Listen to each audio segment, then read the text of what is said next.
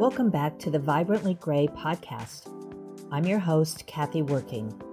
Here in the Vibrantly Grey community, we support older women in pursuing their big dreams. I believe that age should never be a barrier to achieving one's goals and living a meaningful life. In today's episode, I hope you will be inspired and empowered to live your life vibrantly.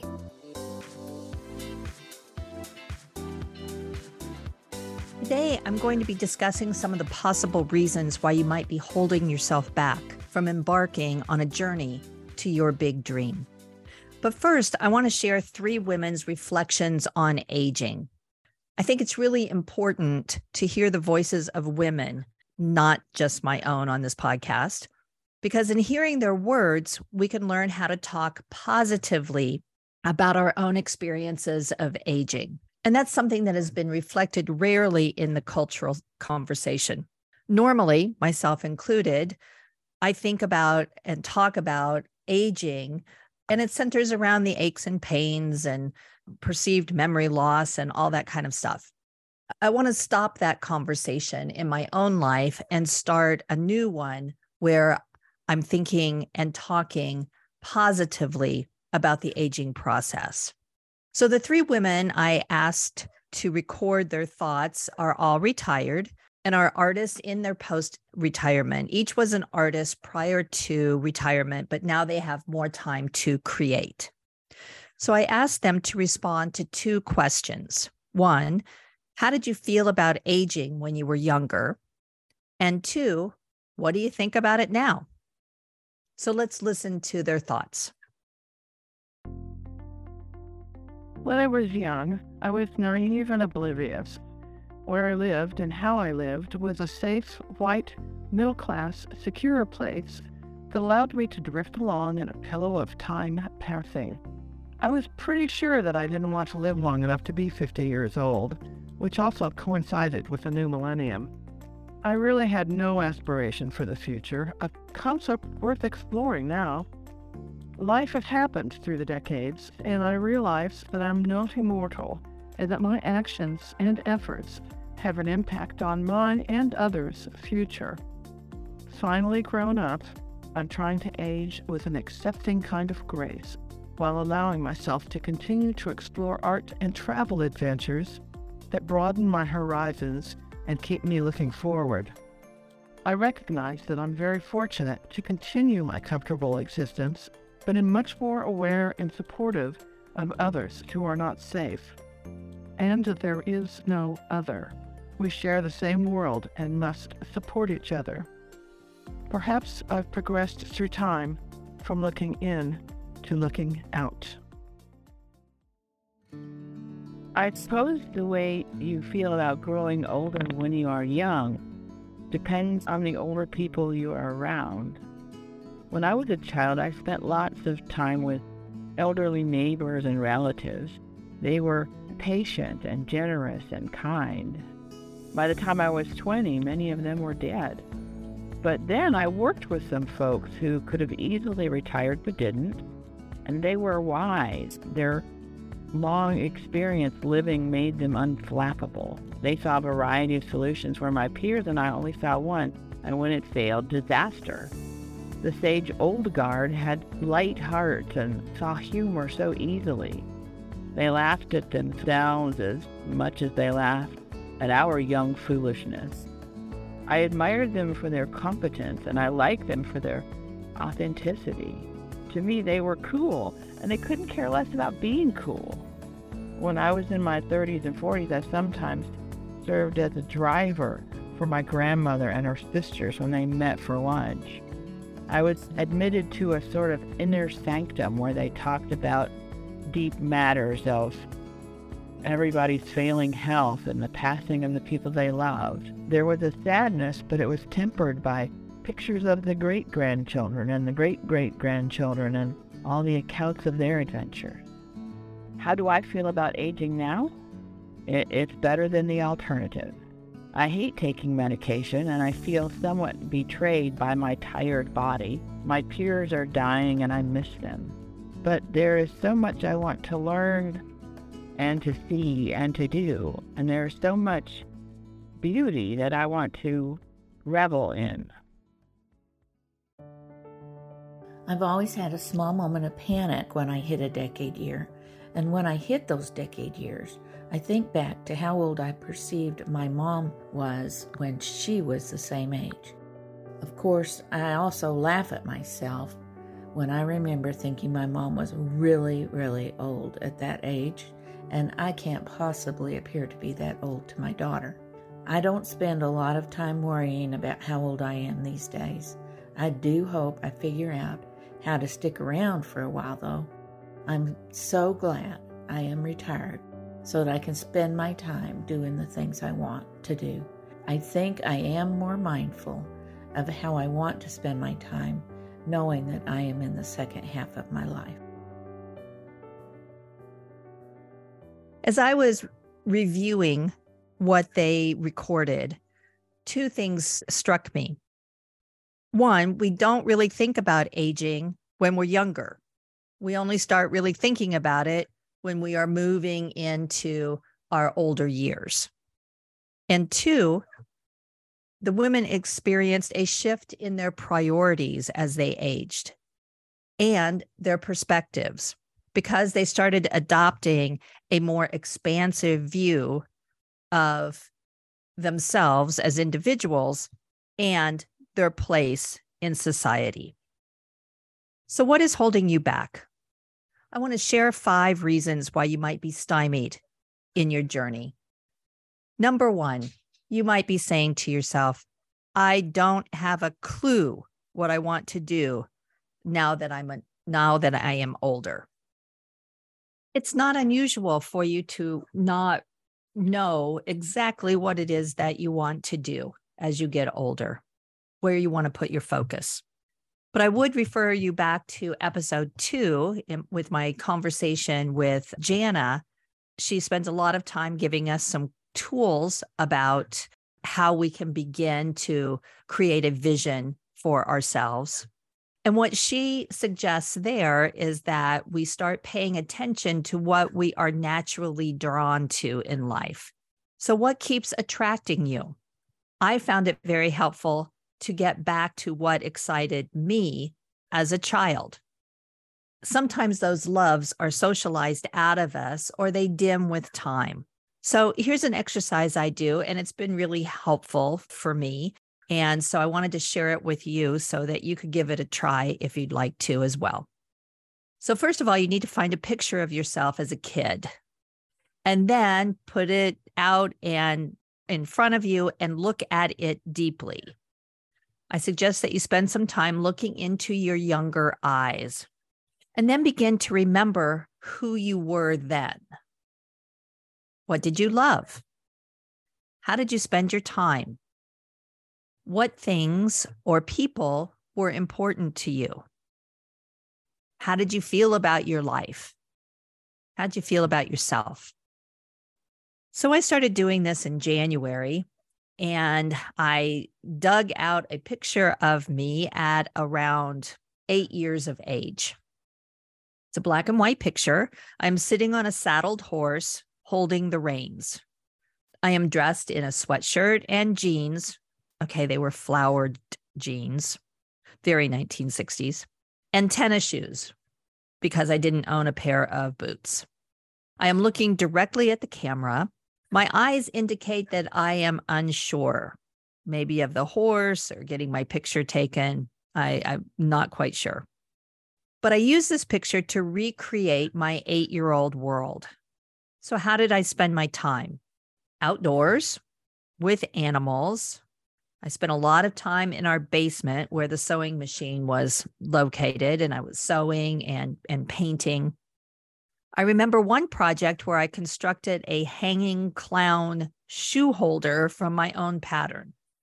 Phew, I don't know exactly where that uh, idea came from, but I do remember feeling excited and happy while I was making it. I was a voracious reader, sometimes reading the same book many times. I was good at learning.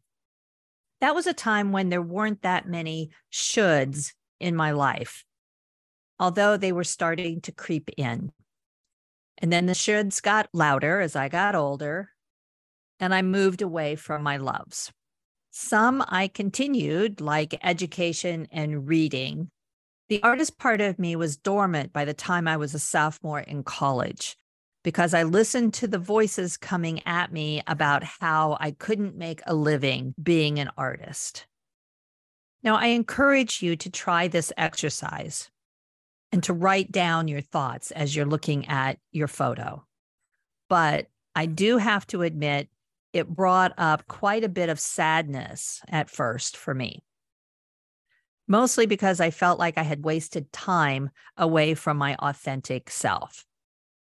But I firmly believe regret is a waste of time because when we are ready, we will begin something new. So, this brings me to another set of shoulds we internalize in our journey. Number two, that you might be procrastinating on getting started on your big dream journey, is that we buy into ageist norms about how we should be as women elders. So, what is ageism?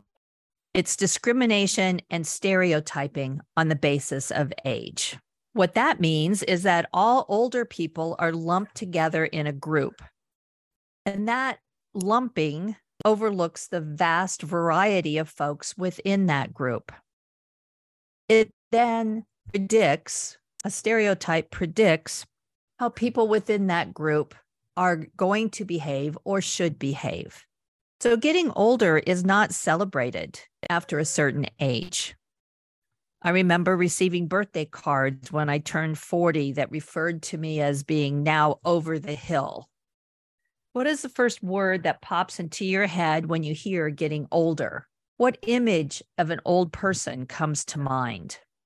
More than likely, there is negative association demonstrated because our culture celebrates being young and denigrates being old. Why? We are constantly inundated with negative messages from the media and popular culture. And thus, we internalize these messages so much that we act ageist ourselves. Ageism is particularly destructive to women as they grow older. In fact, there is a term for that called gendered ageism. It's where sexism and ageism intersect. It is harder for women as they age in the workplace and everywhere else, really. Women report difficulties being hired into new jobs after 50 more than men do.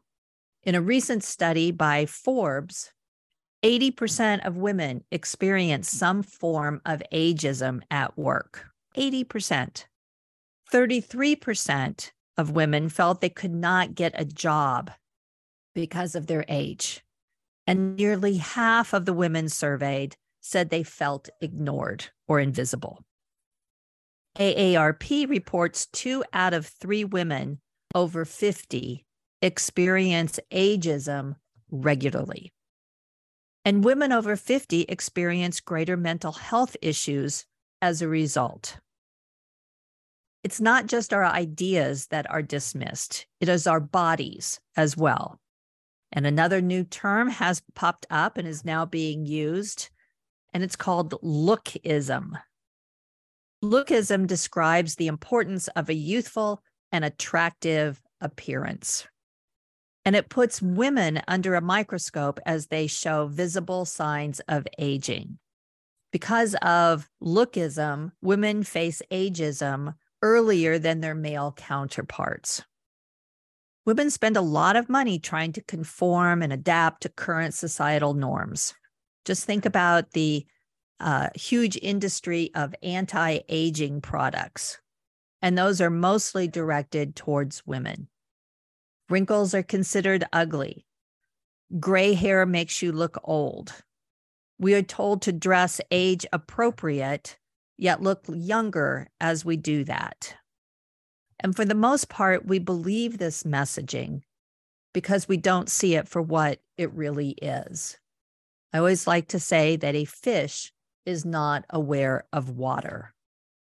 A personal example, one that I, I caught myself doing just a few months ago. I have a lot of people tell me that I don't look 65. And I took that as a compliment and I would thank them. And now I'm starting to think, well, why did I consider that a compliment? What is wrong with looking 65? So, as a mm. result of catching myself responding as though they were issuing a, a, a compliment to me, I've started really paying attention to what I say to myself, as well as how I respond to others' ageist comments. Going natural with our hair is a thing now, it's starting to trend.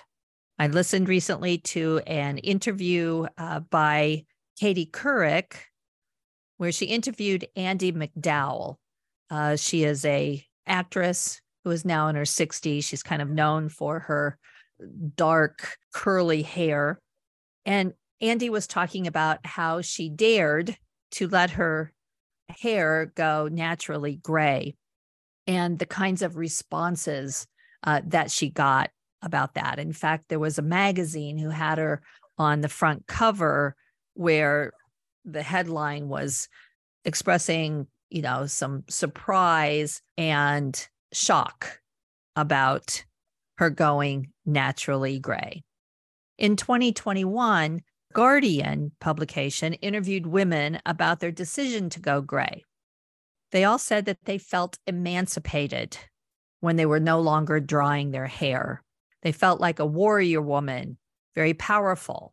And all of this is a really good thing, but it also shows the extent to which lookism is pervasive in our culture. Going gray is not considered normal, although it is a normal part of getting older. So we need to understand that we are operating in a biased system that wants us to become invisible if we can't look younger. It expects us to roll down the hill to what is unknown. All I know is that you can't be seen at the bottom of a hill. So it's the pressure of invisibility that we are pushing against when we decide to do aging differently. It is not your fault that you experience ageism, but there are actions you and I can do to start changing the system. So, what can we do? Number one, you can educate yourself on the ways ageism operates in our society. I'll put some resources uh, in our Facebook group vibrantly grey. Number two, you can reflect on how you embody ageist ideas and practice new language and behaviors, which is what I said I would I am trying to do. Number three, you can look for role models of positive aging. Remember, one of the women we listened to at the first part of the episode said that she had positive elders who showed her a way to be older. So I've started seeking them out on social media and in real life. I want to learn about these role models and from them. But the fact that I have to search for them is a function of how ageism works. Kind of on the flip side of looking for role models, you can also be a role model. One of the women in the Guardian article said that she went gray because she wants to set an example for her daughter. So, in many ways, we can be women who are showing our younger counterparts how to age differently. Number four, have frank conversations with your important people about this issue. We don't talk about the isms very much in this society ageism is something that needs to be talked about. And it starts at your kitchen table, over drinks, in your religious and spiritual communities, in your families. So spread the word.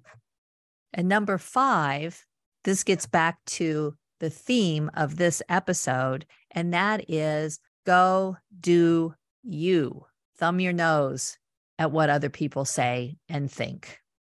Okay, so the third reason why you might be holding yourself back is that you might be saying to yourself, I know what I want to do, but the idea is preposterous.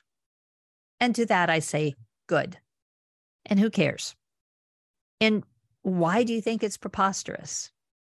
Because someone told you it was? Great ideas are wild, but they don't stay that way once you are living them. So work with the ideas that you are having. Fourth reason I don't trust that I have what it takes to achieve my big dream. And to that, I say, you have X number of years of experience. It might be that you're like me, 66. You might be 51. You might be 80 or 90. You've developed skills during those decades. Not only have you developed skills, but you've developed tenacity. You've waded through all the ups and downs of decades of living. You, my friend, are a survivor, and you have everything you need to be a thriver. Oftentimes, we focus on the can'ts and not the cans in our lives. Be careful what you focus on because what we focus on grows. So turn your thinking from what you feel you can't do to thinking about what you can do. And the last reason you might be holding yourself back is that you don't feel supported in your journey. And I have to be honest, this journey can be a lonely one. People do not understand at times. You might upset some folks as you start to soar, but don't take it personally. What they are reacting to is that shining your light, you are reminding them of what they are not doing in their own lives. So they have two choices start flying themselves or criticize you. Which do you think is the easiest? So pay no attention to the criticism. Now, I don't want to downplay how much this can hurt. Believe me, I know when it comes from the people that you love, but keep marching on. So seek out women who are upending ageist norms, such as the women in this community.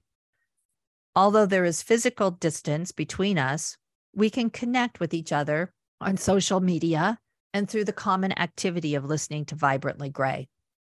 Start going to activities where you don't normally go, where you think that there might be people who get you and this is a tough one for women, but get used to being alone.